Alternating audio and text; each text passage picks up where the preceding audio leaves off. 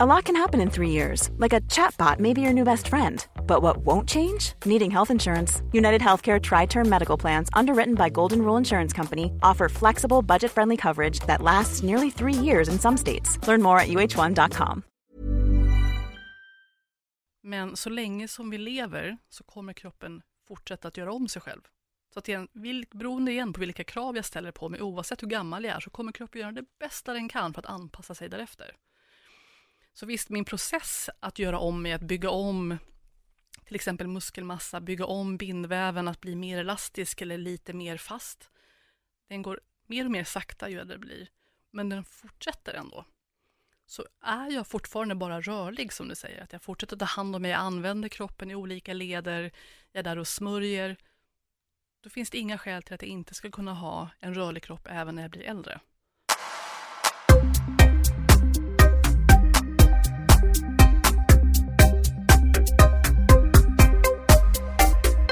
Åsa Åman, välkommen till Varje podcast. Tackar, tackar. Härligt att, att få ha dig här. Vi har ju inte sett på, det är nästan ett år tror jag. Ja, ja. Ja. tiden går fort. Ja. Och inte bara när man har roligt. Nej, Ja, precis. Och idag ska vi diskutera rolfing, vi Ja. ska diskutera muskelfascia och vi ska diskutera massa rörelser förmodligen. ja. Ja. jättekul. ja, och du och jag kom ju faktiskt i kontakt just för att jag hade hört och läst lite om rolfing och jag googlar rolfing och så dök du upp Just det. på Google och då tänkte jag, henne känner jag faktiskt igen från när jag jobbade på Sats. Så var det. Ja, och så Mm. kände jag, nej men Åsa måste hjälpa mig med min kropp. Ja. Och det är tur att du verkar hålla ihop fortfarande i alla fall. Precis, Det jag känns har, tryggt. jag har inte fallit isär. Bra, bra. Jag har, jag har klarat mig. Men jag tror nu när jag nämner rolfing så kan jag tänka mig att folk undrar verkligen så här, okej men vad är rolfing? Ja. Så det är bättre att jag låter proffset få förklara liksom, vad är egentligen rolfing? Namnet är ju lite eh, synd kanske, det kommer från personen som har skapat det här. En amerikansk kvinna, Ida Rolf, hon gick bort på 70-talet. Hon kallar det själv för structural integration, men hennes elever döpte sen till rolfing efter henne. Och det är en, kortfattat kan man säga, som en holistisk process för att hjälpa kroppen återfå ett rörelsemönster med färre spänningar. Så att man kan röra sig friare, eh, enklare, lättare, läcka mindre energi på att göra sånt som man gör ofta eller sällan. Och det är framförallt spänningar i bindväven man pratar om. Muskler i sig är sällan spända på det sättet. En muskel är ganska geléartad och mjuk. Så när vi pratar om att vi är stela, då är det oftast det som är runt muskeln som blir stelt, det vill säga bindväven, fascian. Så att med olika typer av tekniker så jobbar man på en kropp för att få den att uppleva någonting annat, där den här fascian kan röra sig friare, lättare. Den kan vara halkig, återfuktad, den ska ha en spänst i sig. För den här kroppen har den, då mår den bra och då kan vi röra oss enklare och friare. Så man trycker lite, du är med och rör dig ibland, du slappnar av ibland. Så det kan likna massage, fast det är inte massage. Det är det som gör det här så svårbeskrivet. Mm. Det liknar saker men ändå är någonting eget. Jag tänkte bara för att jag kan tänka mig också att det finns säkert en del som lyssnar nu som inte vet vad, en, vad fascia Ja. är överhuvudtaget. Så Ja. om, vi bara kan gå igenom lite skillnad på muskel och fascia. Om det Absolut. Man tänker, det är ju musklerna som gör framförallt att vi rör oss. En muskel kan dra ihop sig. Men hade vi bara muskler skulle vi inte komma någonstans heller. Då skulle vi ligga mest som en liten gelépöl på, på golvet. Så att runt varje muskel har du en, en vävnad som kallas ut för bindväv eller fascia. Eh, och den här muskelfascian som du pratade om. Fascia finns också på andra platser i kroppen. Men en muskel i sig består också av muskelfibrer, så varje liten muskelfiber har bindväv runt sig. Sen buntar de ihop sig i små buntar, flera muskelfibrer tillsammans. De har också bindväv runt sig. Och sen har hela muskeln i sig bindväv runt sig. Men även dina blodkärl, dina nerver, dina organ, ditt skelett har också bindväv runt sig. Direkt under huden, där fettlagret bor, som kan vara olika tjockt och stort på oss alla, det är också bindväv. Så att man kan säga så här att tar vi bort allting från dig som inte är bindväv, då ser du fortfarande ut som du. För bindväven håller mycket din form. Mm. Så bindväven finns egentligen lite överallt. Men den har väldigt olika funktion och ser väldigt olika ut beroende på var den är. För att den har väldigt olika funktioner beroende på var den är. Precis, och så, jag, har för mig också, jag vet inte vem det var som sa det, det kanske var du till och med som sa det, men när man tar bort, separerar huden från muskler, Mm. så är det oftast bindväven som ligger emellan, det här vita, om man ser till exempel att man har slaktat ett djur eller någonting, Exakt. så är det liksom bindväven som separerar huden från, från Precis, musklerna. det här lite silvriga man kan se om man köper det med bitkött någon gång. Senor och hinnor och sånt där man kanske tar bort. Mm. Det är bindväv. Mm. En sorts bindväv. Sen finns det massa fler sorter till. Ja. Ja, Ja men spännande, jag tror att nu förstår ändå folk liksom lite grunden till, eh, till hela det här. Och för mig lite det som var, var att jag kunde känna ibland att jag kunde stretcha och stretcha och stretcha. Men sen fanns det vissa punkter där det kändes som ett kardborreband nästan mellan hud och muskler. Ja. och min kompis gjorde en gång bindvävsmassage på min rygg varpå han nöp ryggen på olika delar och på höger sida hade jag så otroligt ont ja. med vänster sida gjorde han ingenting och då frågade jag så här, alltså gör du extra hårt på höger sida nu eller? Han bara, mhm. Han var nej nej, alltså Mm. jag gör precis likadant. Det var som att vänster sida kände jag, det var bara som att någon liksom drog fingrarna över ryggen, Ja. men den andra, det gjorde så otroligt Ja. ont. Men när han var klar mm. så hade jag mer rörlighet i ryggen än vad jag hade haft på väldigt, väldigt länge. Just det. Eh, och det var någonting, så då, det var liksom min första så här, okej, det finns verkligen en stark koppling mellan mina besvär och min muskelfascia. Ja. Och det lockade mig till att då verkligen börja kolla upp Rolfing på riktigt och till Just slut det. så kom jag till dig. Och jag märkte personligen stor skillnad när vi gick på liksom punkterna som verkligen var berörda av min fascia. Då kunde jag känna att jag fick ut rörlighet och började gå på ett annat sätt och blev Mm. väldigt, väldigt medveten om min hållning och hela liksom kroppsstrukturen. Och det, det var något jag verkligen gillade med våra sessioner, att Just det öppnade upp ett, ett tänk verkligen Ja. på hur står jag, hur sitter jag, Exakt. och när jag menar hur sitter jag, så det jag har reagerat väldigt mycket på att folk verkligen sitter mer på ryggen än på rumpan. Mm. Och för er som, om jag ska förklara så här, när vi sitter i en ostbåge i vår stol, soffa, kontorstol, så ska vi egentligen sitta på liksom baksida lår mer. Ja, Att verkligen få bak rumpan ännu, ännu mer och få en liten lätt kurvatur i ryggen. Vi gör ju den kurvaturen åt helt fel håll oftast. Och, och, och hur påverkar det oss egentligen att sitta så? om man ser så här, din kropp som du har just nu är ju någon form av en livskarta över det livet du har levt hittills. Så gör du någonting mycket, då kommer kroppen göra allt den kan för att forma sig och anpassa sig efter de här kraven som ställs på den. Så om jag till exempel sitter som en ostbåge, eller med gamnacke eller vad man nu, det finns ju många sätt att sitta dåligt på egentligen. Att sitta rent generellt är kanske inte bra för oss någonsin, men vi kan göra det väldigt mycket sämre. Och sitter jag till exempel med huvudet framåt, gamnacke framför datorn eller över min telefon eller vad som helst. Det kostar mig muskelkraft att sitta så konstigt. Man kan tycka att man är avslappnad om man har en sån ostbågeform i ryggen till exempel, men det, kroppen måste ändå jobba för att hålla det där på något sätt. Och kroppen är smart. Den bara, men vänta nu, det här har inte jag råd med. Jag kan inte sitta så här åtta timmar eller mer om dagen och göra av med den här mängden energi i mina muskler. Så att om det är det här som krävs, då kommer jag stela min bindväv så att min kropp håller den här formen åt mig utan att musklerna behöver egentligen engageras alls. Så att där vi förändras ju hela tiden och bindväven är verkligen förändrad hela tiden till att anpassa sig efter vad vi gör. Är jag väldigt aktiv så kommer bindväven visa det och är jag väldigt stilla kommer bindväven visa det också. Och det här du beskrev, där det hade fastnat, att det var, kändes ont på ena sidan och inte på den andra. Då är vi ändå bara i det ytligaste lagret bindväv. Att någonting har blivit sammanklibbat. De här olika bindvävslagren som finns på olika nivåer och djup i kroppen, de ska också kunna halka och glida mot varandra. För att muskler ska kunna fungera optimalt enskilt och inte dra med sig massa kusiner runt omkring. Så att en, ett problem när vi är för stilla någonstans är ju att den här glidande förmågan försvinner. Saker och ting börjar glida ihop, du ska ha så, som kardborreband och det är precis så som det blir inne i kroppen. Och då behöver man någon form av hjälp för att få det här kardborrebandet att lösas upp och bli halkigt igen. Precis som din kompis gjorde med dig. Mm. Och sen gäller det att vi tillför kroppen vätska och också fortsätter med rörelse få ut den här vätskan ut i vävnaden så det här klibbiga, halkiga faktiskt finns kvar.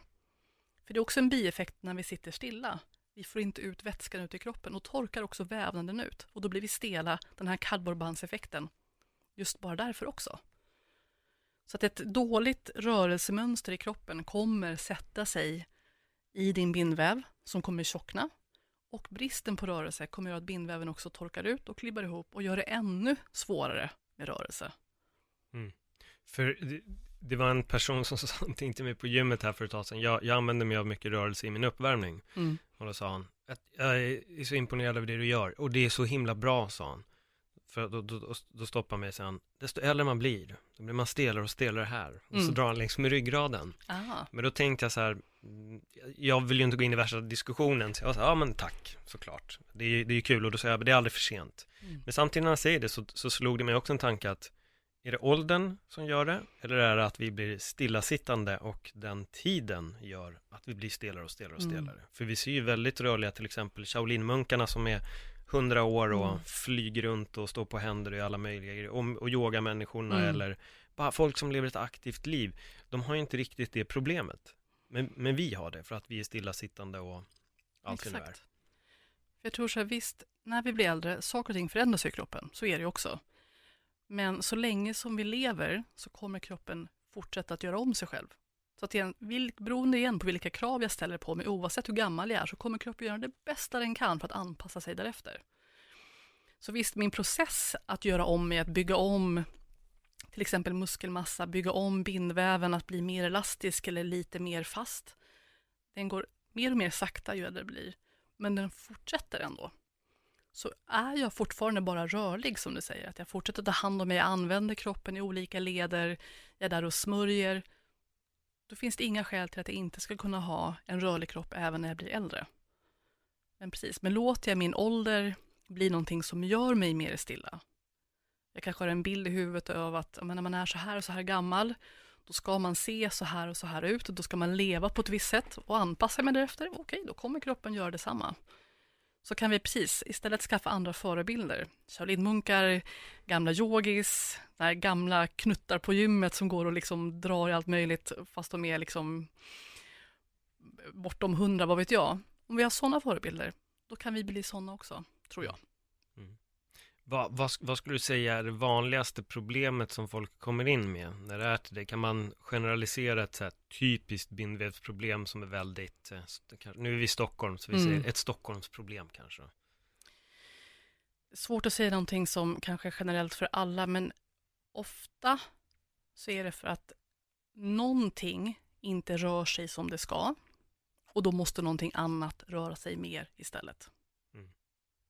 Det är det mest generella jag kan säga, för att där man får ont, om det nu är ont i en axel, man kanske får ont i en nacke eller en höft eller ett knä. Det som gör ont är oftast det som har fått kompensera för någonting annat. Så kollar man på andra axeln, andra höften, andra knät så kan man se att vänta nu, där är det någonting som faktiskt, det ser väldigt stabilt ut, det kanske inte alls gör ont, men det rör sig inte som det borde. Och då får den andra sidan på kroppen ta upp den slacken och kompensera för det som inte sker på andra kroppshalvan. Och det är det här överdrivna användandet, när en kroppsdel får en funktion som den kanske inte borde ha egentligen. Det är det som ofta ger smärta. Och då vill man ha fix i det knät, i den höften, i den axeln. Men man kanske måste titta på andra sidan först. För annars har den första axeln, knät, höften inte en chans att få läka. Om den andra sidan inte börjar göra sin del av jobbet. Nej, och det är så intressant när du säger det, för jag vet att jag har varit lite halv... pro- Mina problem ligger generellt sett på höger sida. Mm. Och jag är egentligen, jag är högerhänt, men jag är vänsterdominant i att jag är mycket starkare i vänster sida. Jag är bättre muskulär utveckling på hela vänster sida. och Jag är underutvecklad på höger. Och vissa saker, om man tittar noga, det är, det är synligt med ögat till Mm. och med att man kan se att det saknas. Och det var så roligt, jag tror det var nog när du sa det och då reagerade jag på att jag har stretchat väldigt mycket höger sida. Men jag inser att jag är kortare i muskler och st- egentligen stelare på vänstern. Men mina problem utlöser sig hela tiden på höger sida. V- Vad beror det på egentligen? Vet vi det eller? Jag antar att det finns någon form av hypotes eller spekulation om vad det kanske är. Jag tror att du sa det egentligen redan. Du använder kroppen olika. Ja. Och ofta har vi så att en sida av kroppen är den sidan som är mer stabil, kanske stark. Och så har vi en sida som får ta mer finliret, det här kanske rörligare, att vara mer precis i någonting istället. Tänk så här, kroppen är inte symmetrisk. Varken på utsidan eller på insidan. Vi använder inte kroppen symmetriskt. Så självklart kommer vi inte utveckla varken muskelmassa eller bindväv symmetriskt. Men vi lever i en värld som hyllar symmetri. Vad är ett vackert ansikte? Vad är en vacker kropp? Tänk bodybuilding, man tar kroppsträning till sitt extrema. Jo, det är en symmetrisk kropp. Det är ett symmetriskt ansikte som är vackert. Men vi är inte symmetriska på riktigt. Så att också att leta efter den här perfektionen, att sidorna ska se likadana ut, kännas likadana, det är lite av en utopi. Det är ett sånt dåligt rollfilmskämt att skulle du någonsin möta en kropp som är i perfekt balans, då bara du, stå helt still, rör dig aldrig någonsin mer, för vad du än gör efter detta kommer dra dig ur perfektion, kommer dra dig ur balans, kommer dra dig bort från symmetri. Så att det handlar snarare om att kan jag hjälpa kroppen att vara så adaptiv som det går i det som är? Så att jag ändå mår bra i den kanske obalansen som jag har. Men inte så att det inte går så långt så att man får en smärta i det, för då är det, då är det, då är det en, en icke-fungerande obalans man har. Mm. Så vår eh, sökandet efter perfektion är kanske den största illusionen. den är svårare ja, än världsfred kanske. Kanske, och den är lite, den är lite synd, för jag tror den skapar mycket, kanske inte ångest, men jag tror vi läcker mycket energi på att jaga någonting som inte ens är görbart. Mm. Och frågan är, är det ens åtråvärt att jaga symmetri och perfektion? Vad är en vacker människa egentligen? Det är ju någonstans där man ser att faktiskt livet, där det finns liv i. För jag kan bli lite ledsen ibland på att man ser ansikten som är och kroppar som blir för stiliserade, att man, man, det snarare handlar om att bara ytan ska vara perfekt. Men även en rynka eller ett grått hårstrå, det, handlar, det, det, visar ju någonstans på en erfarenhet, någonting har hänt mig, jag har levt ett tag. Och det tänker jag, det har väl också sin skönhet, det har väl också sin plats. Ja, ja, ja jag, mm. jag håller med dig, till, jag blir bara lite så blown away av de orden. Jag tycker det är bra. Um, jag håller med dig, vi behöver ju de sakerna. Mm. Väldigt, väldigt mycket. Jag har citerat det här flera gånger, det Paul Check har sagt det uh, inom träning att varför ska du kunna bänkpressa 150 kilo om du inte ens kan prata med din fru?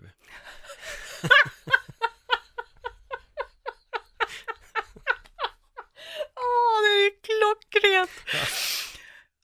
Sätta saker lite i perspektiv ja. egentligen, exakt. Men det är så lätt att man jagar upp sig på det här mm. yttre målet. Om det nu är bänkpress eller att se ut på ett visst sätt eller att liksom kunna springa milen på en viss tid.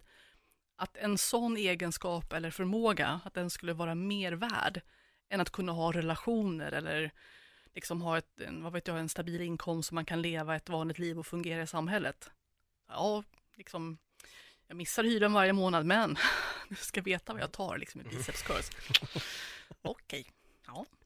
Men kan man se den länken också i Rolfing? Alltså, jag hade, Björn Ogeus var ett av mina första avsnitt. Han är smärtläkare och han jobbar med, mycket med psykosomatisk smärta. Mm. Han kom även in på det här då också att eh, Många traumatiserade människor har också smärtor i kroppen och det är det han jobbar med. Mm. Eh, så han samarbetar dels med sin son som har en naprapatiklinik, de jobbar med smärta och så kombinerar de sin, ja, sitt yrke. Väldigt kort, kort summerat av, av vad han gör och det var en väldigt, väldigt intressant avsnitt med honom. För han kunde säga att vissa saker, problem som du har kommer sätta sig på vissa punkter av kroppen. Och när du ändå tar upp det här så, så känns det ju också som att det dåliga måendet eh, kommer också ta ifrån dig den här perfektionen mm. som vi söker. Mm. Och då kanske vi får mer ont i kroppen, blir mer snea och är det någonting som, för jag har för mig när jag läser om Rolfing lite att hennes tänk var lite åt det hållet också va? Absolut. Just det här med psykosomatiskt och Absolut, och Rolfing i sin början var väldigt starkt kopplad också till en känslorelease, alltså mycket mer också psykologisk än vad den kanske är idag. Det finns en stark önskan i den här världen att bli mer vetenskaplig, så det finns rollförare som har lämnat det faktiska rollfingerarbetet och bara forskar idag, till exempel Robert Schleib, en tysk rollförare, som nu driver forskning framåt på fascia jätte, jättebra. Fått mycket att hända och fått en bred allmän förståelse och växa för vad fascia är och eh, vad den faktiskt finns där för. Jag käkade frukost med en kompis i morse. Hon hade slagit upp en gammal klassisk anatomibok på måfå och bara åh, bindväv, stod det. Det är en vit massa som fyller ut hålrum i kroppen. Den har en viss elasticitet. Punkt. Det här var beskrivningen av fascia. Okej, okay, så det har hänt lite sedan dess. Vad har hänt sedan dess? Just forskning, att man förstår ja. att det är så mycket mer än bara en fyllnadsmassa. Man tänkte att det inte bara var som någon form av wrapping förr kring musklerna. Mm. Nu vet man att eh, själva bindväven i sig är en död vävnad. Det är framförallt proteinfibrer som, som är, bygger upp själva bindväven i form av kollagen och elastin som kan vara mer eller mindre fuktig, halkig, spänstig. Man tänker elastinen, den är blötare och mycket mer elastisk. Kollagenet har ju mer en, en starkare funktion. Tänk dig en hälsena, den har mycket kollagen i sig. Och den har också en stark återdragande effekt, man pratar recoil. Det kan sträckas ut, spara energi och sen släppa och så får du tillbaka energin i form av rörelse till exempel. Stark koppling till nervsystemet. Du har väldigt många fler nervändar i din bindväv än du har i muskler, till och med mer nervändar än vad du har inne i själva ögat. Oj. Så att där finns också en stark känslokoppling till bindväv. Eh, så att är du med om en olycka, har du ett trauma, självklart kommer det också sätta sig i kroppen beroende på hur väl den här olyckan får läka eller ditt trauma får hjälp att läka ut. Så att när Ida själv jobbade med sin egen metod, då handlade det också mycket om att hjälpa de här sakerna att släppa. Så det var mer vanligt kanske förr att folk, att man hade någon form av känslorelease också under en behandling, att man kanske grät eller blev arg, låg och skakade om man nu släppte en, också ett gammalt trauma på något sätt. Men nu är man kanske mer inne på att allting ska gå att förklara vetenskapligt mer, så att den här psykologiska aspekten har man kanske inte lyft fram lika mycket i, när man pratar om Rolfing i media idag. Det är mycket större fokus på att visa på att nu kan vi minsann med forskningen säga att bla bla bla bla bla. Och det är ju jättebra att det får en annan legitimitet. Men hela kopplingen bak till den här känslomässiga sidan finns ju där också. Och är jätteviktig. Ja, alltså det här öppnar ju upp egentligen för så otroligt mycket tankar och funderingar vad gäller det. För jag vet, eh, vad var jag tänkte på nu? Jo, eh, det här var en, en, en person som tränade på gymmet som helt plötsligt upplevde att han hade fått en låsning i ryggen och han pratade väldigt mycket om den här låsningen och man förstod att din låsning sitter i huvudet. Mm. Och det tror jag ganska många bara kan säga generellt att det här är du som fokuserar fram den här låsningen. Mm. Men sen tycker jag att folk kan ha ett ganska stort det, det blir ett svårt hopp för folk att säga att du mår dåligt.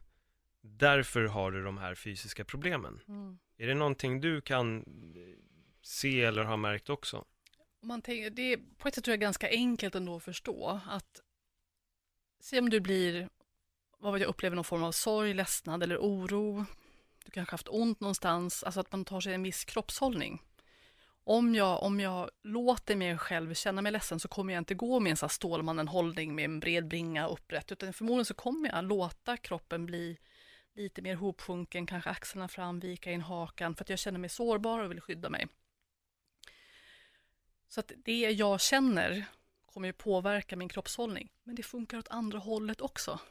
Om jag går runt med en kroppshållning som signalerar sårbarhet eller ledsnad så kommer min kropp också tro att jag är det. Um, så att det gäller ju någonstans att vara medveten om att de här systemen göder varandra. Så det finns som ett litet enkelt knep. Man brukar säga att det krävs bara en penna och om det är så drygt 20 sekunder så kan du bli glad.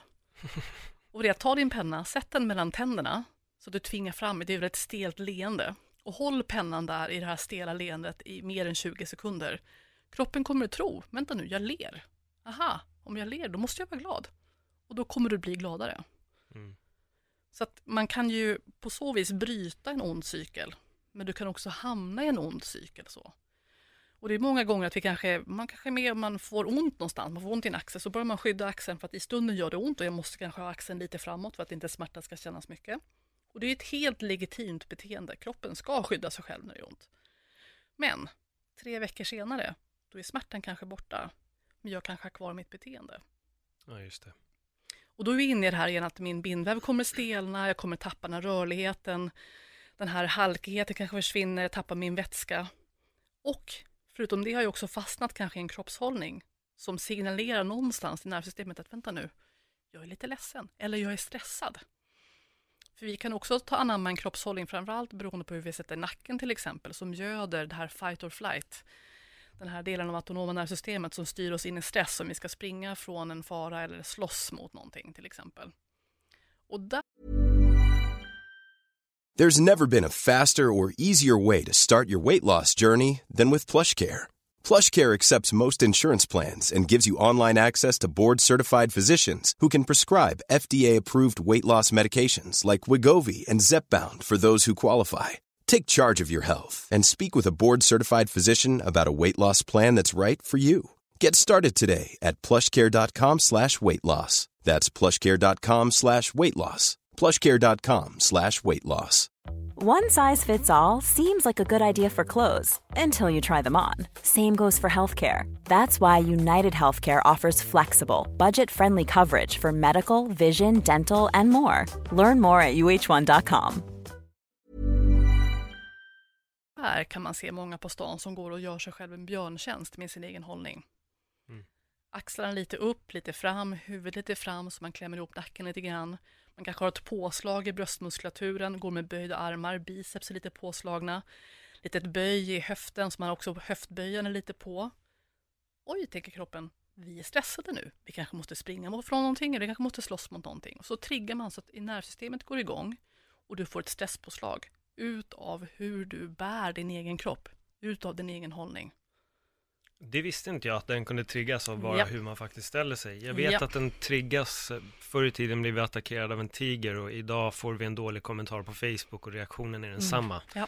Men jag visste inte att det var bara genom att gå i vissa hållningar så går vi och, och stimulerar de här Ja. negativa stressen också. Men hur, ja, vad, vad ska vi göra? Hur förebygger vi, vi det beteendet? Hur, hur får man en person att inse att jag går väldigt stress, alltså jag, jag slår på min stress genom hur jag går. Hur, hur kan man uppmärksamma det? Det kan ju vara svårt att se sig själv utifrån. Det är nästan omöjligt att ha ett helikopterperspektiv på sig själv. Så där behöver man nästan någon som kollar på en utifrån. Så men du vet om att du går med ditt huvud i en konstig vinkel. Det här kan vara en sak som gör att du faktiskt är mer stressad än du behöver vara. Men det man kan göra är ändå att faktiskt känna efter själv från insidan. Hur mår jag? Hur upplever jag mig själv som stressad? Och det kan vara en nyckel in till att kanske, vänta nu, men vadå, jag borde ju inte vara stressad. Jag har lugnt på jobbet eller livet är okej. Varför har jag någonting som är lite uppjagat i mig ändå hela tiden? Jag kanske svarar för snabbt på, reagerar för snabbt på saker och ting eller att eh, jag har svårt att sova om natten till exempel. Det kan vara en, ett sätt att bara vänta nu. Och det skulle kunna ha att göra med hållningen.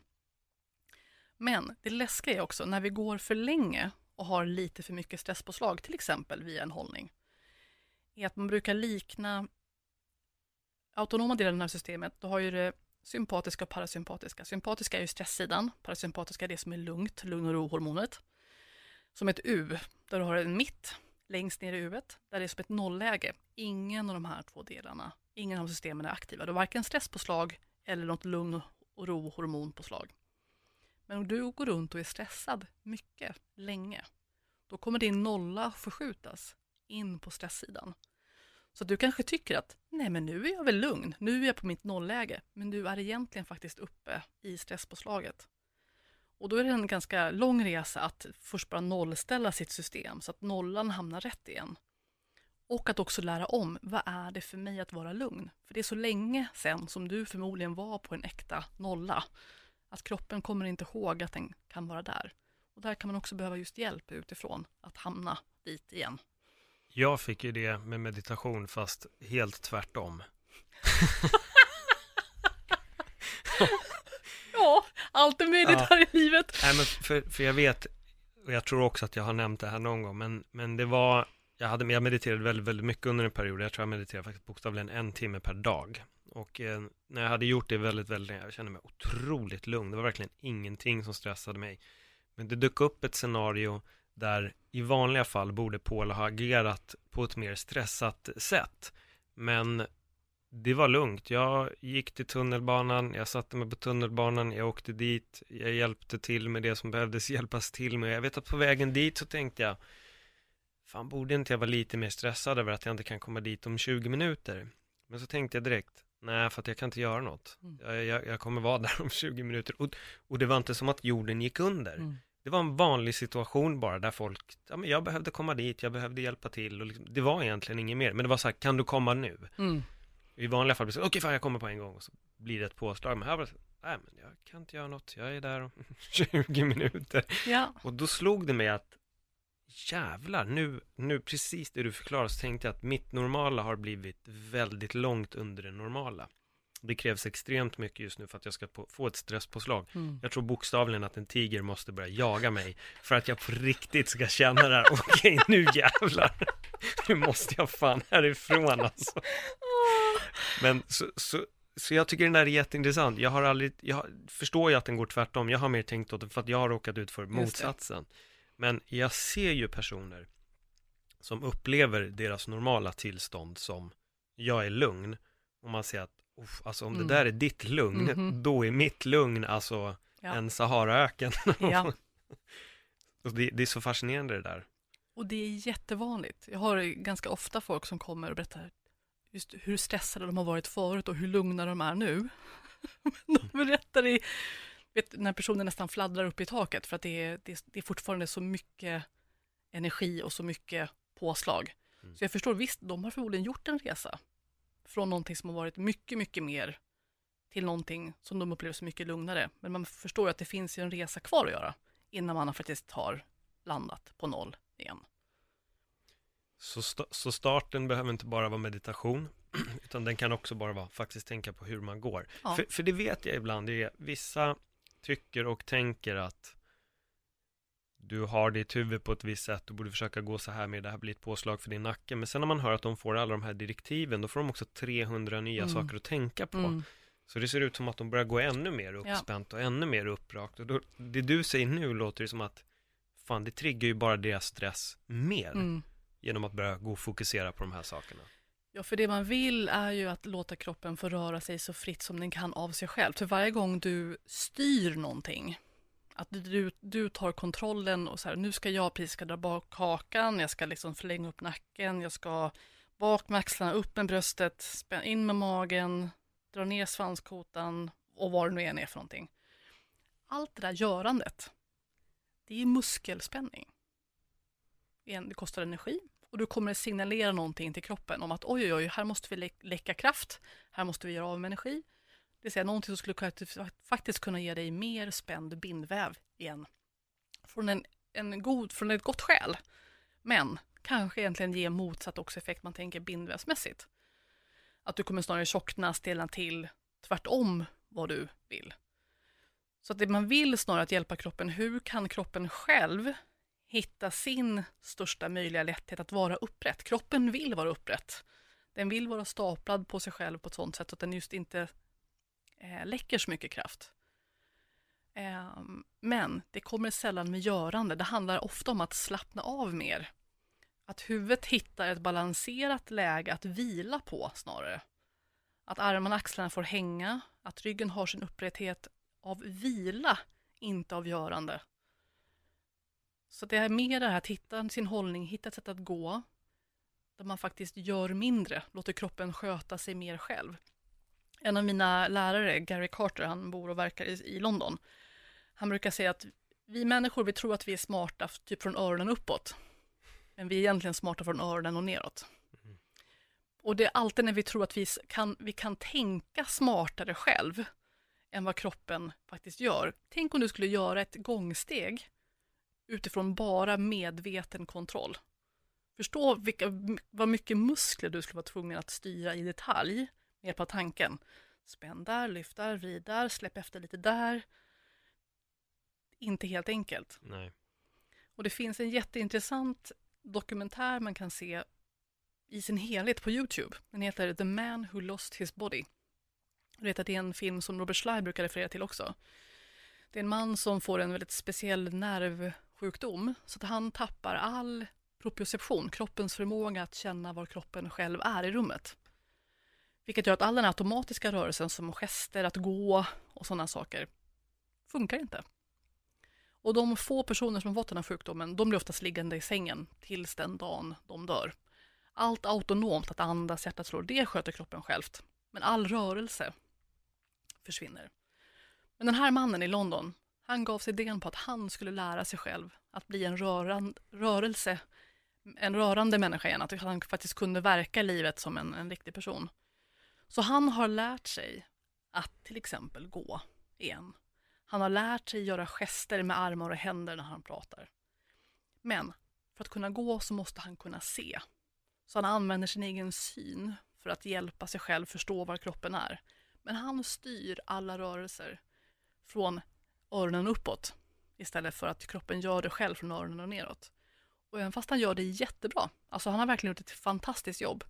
Du ser att han inte går och rör sig som en vanlig människa. För det är någonting där som inte är lika elegant som när kroppen själv får röra sig som den vill. Så att alltid när vi försöker vara smartare än kroppen själv så tänker jag på honom och så bara, men herregud vad är det vi håller på med? Mm. Kan jag inte bara stötta kroppen själv i att hitta det smartaste, smidigaste sättet till att vara upprätt? Än att jag ska gå och tänka, axlarna bak, magen in, sträck upp huvudet, dum, dum, dum, dum. Ja, jag måste se den här dokumentären. Mm. Det, det, är det första jag tänker. Det, det är som du säger, jag menar vår, vår gång, det är ju 100% i autopilot. Det är ju samma som vår andning. Mm. Den går ju per automatik. Vi tänker ju inte nu andas, att lungorna måste expandera. Ja, vi, vi, sitter ju inte och tänker det och vi sitter ju inte och tänker att vårt hjärta måste slå hela tiden. Det gör det. Vi sitter ju inte och tänker hur vi ska röra våra händer när vi ska greppa någonting, utan det är bara en total automatik. Mm. Um, det intressanta som jag vet när jag hade gått på behandling hos dig, det var att jag började verkligen tänka på att hitta avslappningen när jag gick. Just det. Och det gjorde också att jag kunde nog se väldigt rolig ut ibland när jag var ute och gick. Välkommen till klubben säger jag bara.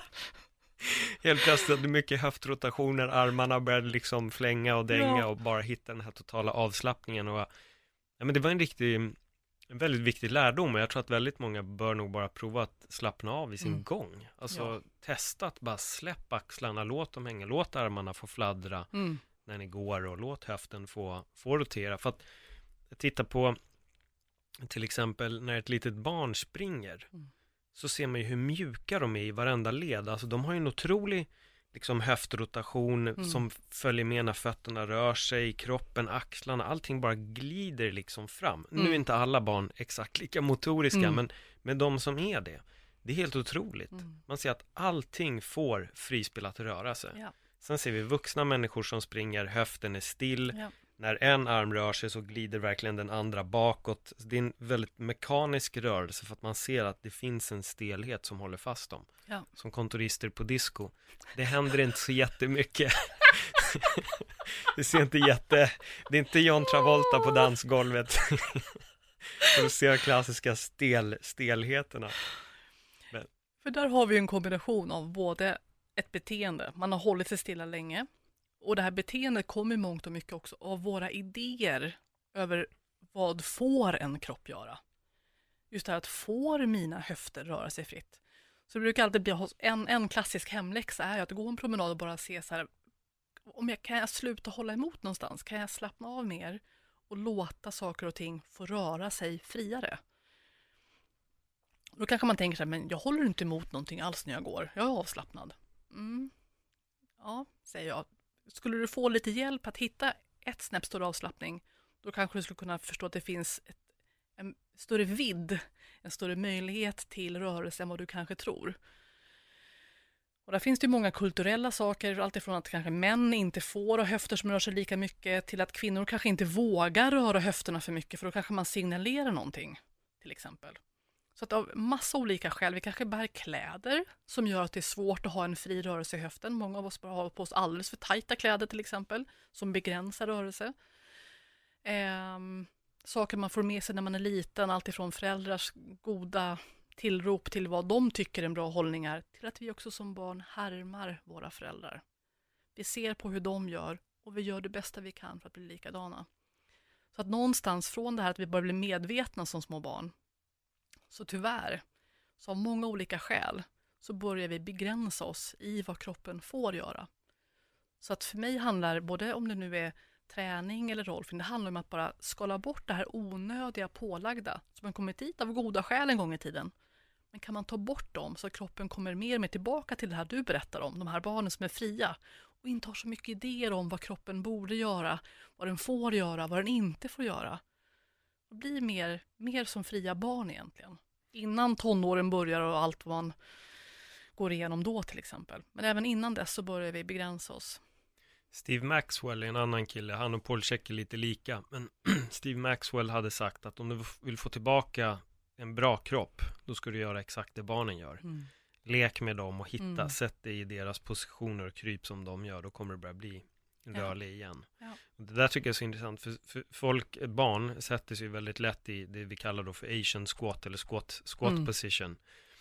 Vilket om man åker då till Asien så ser man att alla, spelar ingen roll vilken ålder det är, de står med fötterna planterat helt i marken Mm. och rumpan i princip som nuddar marken Mm. utan problem. Mm. Men gör det på 90% av svenska befolkningen och folk får inte rumpan under knäbäcken ens. Nej. Ah, det här går inte, det gör så ont, aj, aj, aj, hur Mm. kan man göra så här? Fast vi ska ju faktiskt kunna göra så. Ja, och vi skulle ha kunnat göra det också om vi hade fortsatt sen vi var små och aldrig slutade. Men då byggde vi stolar och konstruerade en toalett Ja. som vi ska sitta på och som begränsar oss på liksom egentligen alla, alla möjliga konstiga plan. Ja, men tänk så här, du börjar skolan när du är sex. Där någonstans börjar du tvingas att sitta på en stol. Och still också. Mm. Mm. så att en, en väg framåt skulle kunna vara till exempel att faktiskt förbjuda stolar i klassrummen, åtminstone de första tio åren i skolan. Ja, då skulle ju nog folk bibehålla den positionen. För det är Mm. också en grej, jag reagerar på det, jag gillar koreansk film. Um, går de och sätter sig och äter, då sitter alla i skräddar, Mm. i skräddarsits. Borden är liksom jättelåga, det finns inte stolar. De sitter oftast bara på en kudde på golvet. Och, och det. det är en, där, redan där kan jag förstå att många av dem har nog säkert så mycket mindre ryggproblem än vad Mm. vi har här. Ja. För de kan ändå sätta sig, alla kan sätta sig i de positionerna utan problem. Alla kan ställa sin squatposition utan problem. Mm. Men här är det, det är komplext. Ja. Alltså det är verkligen som att nästan bestiga ett berg för vissa människor att kunna komma ner. Och det var det för mig också en gång i tiden. Mm. Idag kan jag, men alltså vägen dit, den var faktiskt rätt Ja. lång för mig. Där kommer jag ihåg, jag lyssnade på Blossom, höll en föreläsning för många, många år sedan. då hon sa någonting i stil med att eh, det här att vi blir gamla och inte kan röra oss, det vi var inne på förut, att det handlar kanske mindre om ålder och snarare om hur lång tid har det gått sedan jag gjorde det senast. Så skulle vi göra en kullerbytta om dagen, från att vi är små, och vi fortsätter göra en kullerbytta varje dag, så kanske vi skulle kunna göra en kullerbytta även som 88-åringar. För att det är någonting vi har underhållit hela tiden. Eller sitta i huksittande eller vad man nu än har för exempel. Men slutar vi göra det där? Om jag slutar sitta huksittande från att jag kanske är sex eller sju, för att skolan lär mig sitta på en stol. Och så försöker jag 40 år senare sitta huksittande när jag ska göra en knäböj på gymmet. Då är det klart att det kommer göra lite ont. Och skulle jag vänta tills jag är 88 och göra en, en kullerbytta eller huksittande, då kanske jag till och med skulle kunna gå sönder. Men igen, håller vi bara de här rörelserna vid liv, underhåller dem kontinuerligt, varför skulle vi inte kunna göra dem långt, långt upp i åren? Nej. Och jag, jag tycker det är så roligt just med gymmet, då blir det här med knäböj. När jag utbildade mig till, PT, då skulle Mm. de inte gå ner i 90 grader. Mm. Nej, gå inte mer än 90 grader, det blir skadligt för knäna. Nu är Mm. det tvärtom, det går så djupt du kan. Mm. Försök hålla den positionen. Jag har haft det här diskussioner med flera människor. Jag har sagt att gå så djupt du kan. Nej, men då kan jag inte ta lika mycket vikt. Nej, men Nej. skit i det då. Mm. Gå lägre. Jag, Mm. Eller alltså ta lägre vikt. För jag vet det, jag tar mycket lägre vikt så att jag kan komma djupt. Istället för att ta mycket vikt och göra någon form av halvrep. Mm. Men folk älskar i och för sig kanske halvrep, så det är väl... Ja, eller så är man för, för fixerad på själva vikten, att det är den Mm. som betyder mest. Mm. Och sen tekniken därunder kanske inte är lika viktig alla gånger. Tyvärr. Vad skulle du säga är det som kanske har lämnat dig med en så här wow eller oj upplevelse vad gäller just fascian som du har läst? Finns det någonting forskningsmässigt? Finns det något nytt som har hänt? Finns det någonting som fick dig att öppna upp ögonen från början? En öppen fråga om muskelfascia kort och gott. En sån sak är väl just att kopplingen till nervsystemet. Faktiskt, att mångt och mycket vill du förändra din rörelseförmåga så måste du ta hänsyn till nervsystemet. För rent krasst, skulle vi söva ner oss som inför en operation, då skulle vi, våra kroppar förmodligen kunna bli satta i både split och spagat, olika bryggor och allt möjligt konstigt. För att det är inte i mjukvävnaden som sådan de här begränsningarna sitter. Visst, ibland kan man ha skelettet är format sånt att man kanske inte kan röra höften hur stort som helst. Men väldigt sällan sitter i själva mjukvävnaden. Utan det som händer när vi är vakna och medvetna är att det livet jag har levt hittills har tränat mitt nervsystem, tunat in den på att den här sortens grundspänning måste jag ha för att vara trygg och säker. Så att vilja förändra den grundspänningen så att jag kan bli mjukare, kanske rörlig, kanske sjunka ner i ett huksittande lättare till exempel, eller göra en kullerbytta. Då är det mångt och mycket nervsystemet jag behöver prata med. För den styr min grundtonus. Hur gör vi det? Eh, ja du, rolfing är ju en, en väg framåt. Eh, att stretcha kan vara en väg framåt, om inte annat. Det stretchen gör åtminstone, det är att den påskyndar processen i hur snabbt bindeväven byggs om. För vi bygger ju om kroppen hela tiden. Man brukar säga att det tar sju år så är typ alla celler dig utbytta. För att levern tar så sju år eller någonting bytas ut.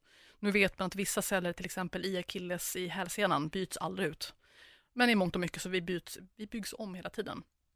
Och den ombytesprocessen kan man öka på tempot i om man till exempel stretchar. Men att inte just att hitta en dynamik i när jagar jag upp mig och hur gör jag för att göra mig lugn igen. Precis som du har en dynamik i din träning, att du kanske spänner en muskel för att sen låta den slappna av, så vill du också kunna ha en, en spänst i ditt nervsystem. Att den får kanske få ett påslag åt stresshållet, men då måste den också få backa. Den måste få ett påslag i lugn och ro-hållet för att sen hitta sin nolla igen. Så att det är egentligen mm, en, en bred spännvidd i det mesta, även i, i nervsystemspåslag. Mm. Men att hjälpa kroppen att på ett tryggt sätt förstå att nej, jag kommer inte gå sönder. Världen är inte farlig om jag slappnar av lite. Det kommer gå bra ändå. Och där finns det ju olika metoder också för det. Jag tänker på allt det här med, säg som Ido Portal till exempel, att man, man går till ytterlägen och lär sig vara stark där. Det är också ett sätt, lite mer extremt sätt att träna kroppen. Du är trygg, även ytterläget där de flesta kroppar skulle kanske gå sönder för att de är överrörliga. Har jag tränat mig stark i ytterläget, du är också trygg där. Så det kan ju också vara ett sätt att nå dit. Mm. Om du skulle ge råd till någon för att sparka igång sin eh, stelhet, mm. bara så här att det här kan ni göra för att liksom börja släppa era mm. låsningar, vad skulle det vara? Först faktiskt det som du sa, gå ut och ta en promenad och bara se var kan du slappna av någonstans. Och kanske gå ut och gå när det är mörkt om du inte vill att de ska se dig. För man kan verkligen se rolig ut när man låter kroppen börja släppa på saker. Då får man släppa på sina idéer och bilder över vad är en bra hållning när jag går. Um, så det kan vara en första enkel sak, bara se vad kan huvudet, kan nacken slappna av mer, axlarna, armarna, höfterna, magen, bara en sån sak. Kan jag ens slappna av i magen när jag går? Det är ganska svårt för många. Ska man tänka lite mer ändå kring rörelse, så våga bredda din rörelserepertoar mer än vad du kanske gör. Vi hamnar ju ofta i väldigt, liksom, vi har vissa vinklar vi alltid tränar en arm i till exempel. Våga, kan du tänka alla konstiga cirklar, spiraler, konstiga ledvinklar. Det behöver inte vara att du gör allting med belastning, men bara att, att kroppen faktiskt får uppleva en rörelse i alla små konstiga vinklar där det är görbart. Det kan också vara sätt att bara stimulera kroppen till att bli lite rörligare, lite friare, lite mjukare. Jag tänker bara när du säger så, då, då kommer man hamna på de här uh, roliga människor på gymmet-videos. Förmodligen. Och sen om några år så kommer alla stå och göra samma ja. sak. Och, och, det är lite så, jag kan känna det själv lite med det jag gör idag. Men hade jag sett det för 15 år sedan så hade jag ändå, vad fan håller den där människan mm. på med? Nu idag gör jag ju de konstigaste sakerna på gymmet. Mm. Jag tror att folk som inte fattar mm. tycker nog bara att det ser jättekonstigt ut. Mm. Så roterar armar, axlar, står och skakar och bara hoppar och släpper ut kroppen. Men men sen är det vissa som förstår, uppenbarligen som den här äh, killen som kom fram till mig. Vad är det så jävla bra mm. det du gör? Ja, tack, tack. Ja, men exakt. Någon, Någon måste börja, tänker jag. Ja. Visa vägen. Ja. Um, om folk vill uh, komma i kontakt med dig, kanske gå på Rolfing eller vad det är, hur, hur hittar man dig då? Jag tror enklast är min hemsida, för där finns alla kontaktvägar. Mm. Uh, så det är Rolfing, som namnet Rolf, rolfing-yoga.se. Mm. Där kom, hittar man mig. Jag kommer länka det också i bion, så för er som ändå lyssnar på podden så bara klicka in i bion så kommer ni ha det där. Finns det någonting avslutningsvis som du känner att du vill så slänga in här som vi kanske inte har rört vid eller har vi nått alla punkter? Jag tror vi har täckt in det mesta som jag kommer på just nu i alla fall. Mm. Vi får ta ett samtal till en gång istället och prata ännu mer grejer. Ja, det kommer. Det kommer vi definitivt göra. Och så man, tack så jättemycket för ett bra samtal. Ja, men tack själv.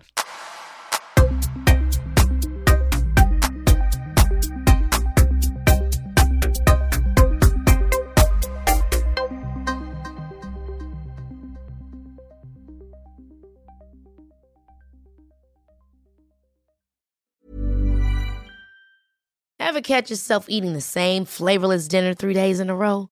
Dreaming of something better? Well, HelloFresh is your guilt-free dream come true, baby. It's me, Gigi Palmer. Let's wake up those taste buds with hot, juicy pecan-crusted chicken or garlic butter shrimp scampi. Mm. Hello Fresh. Stop dreaming of all the delicious possibilities and dig in at HelloFresh.com. Let's get this dinner party started.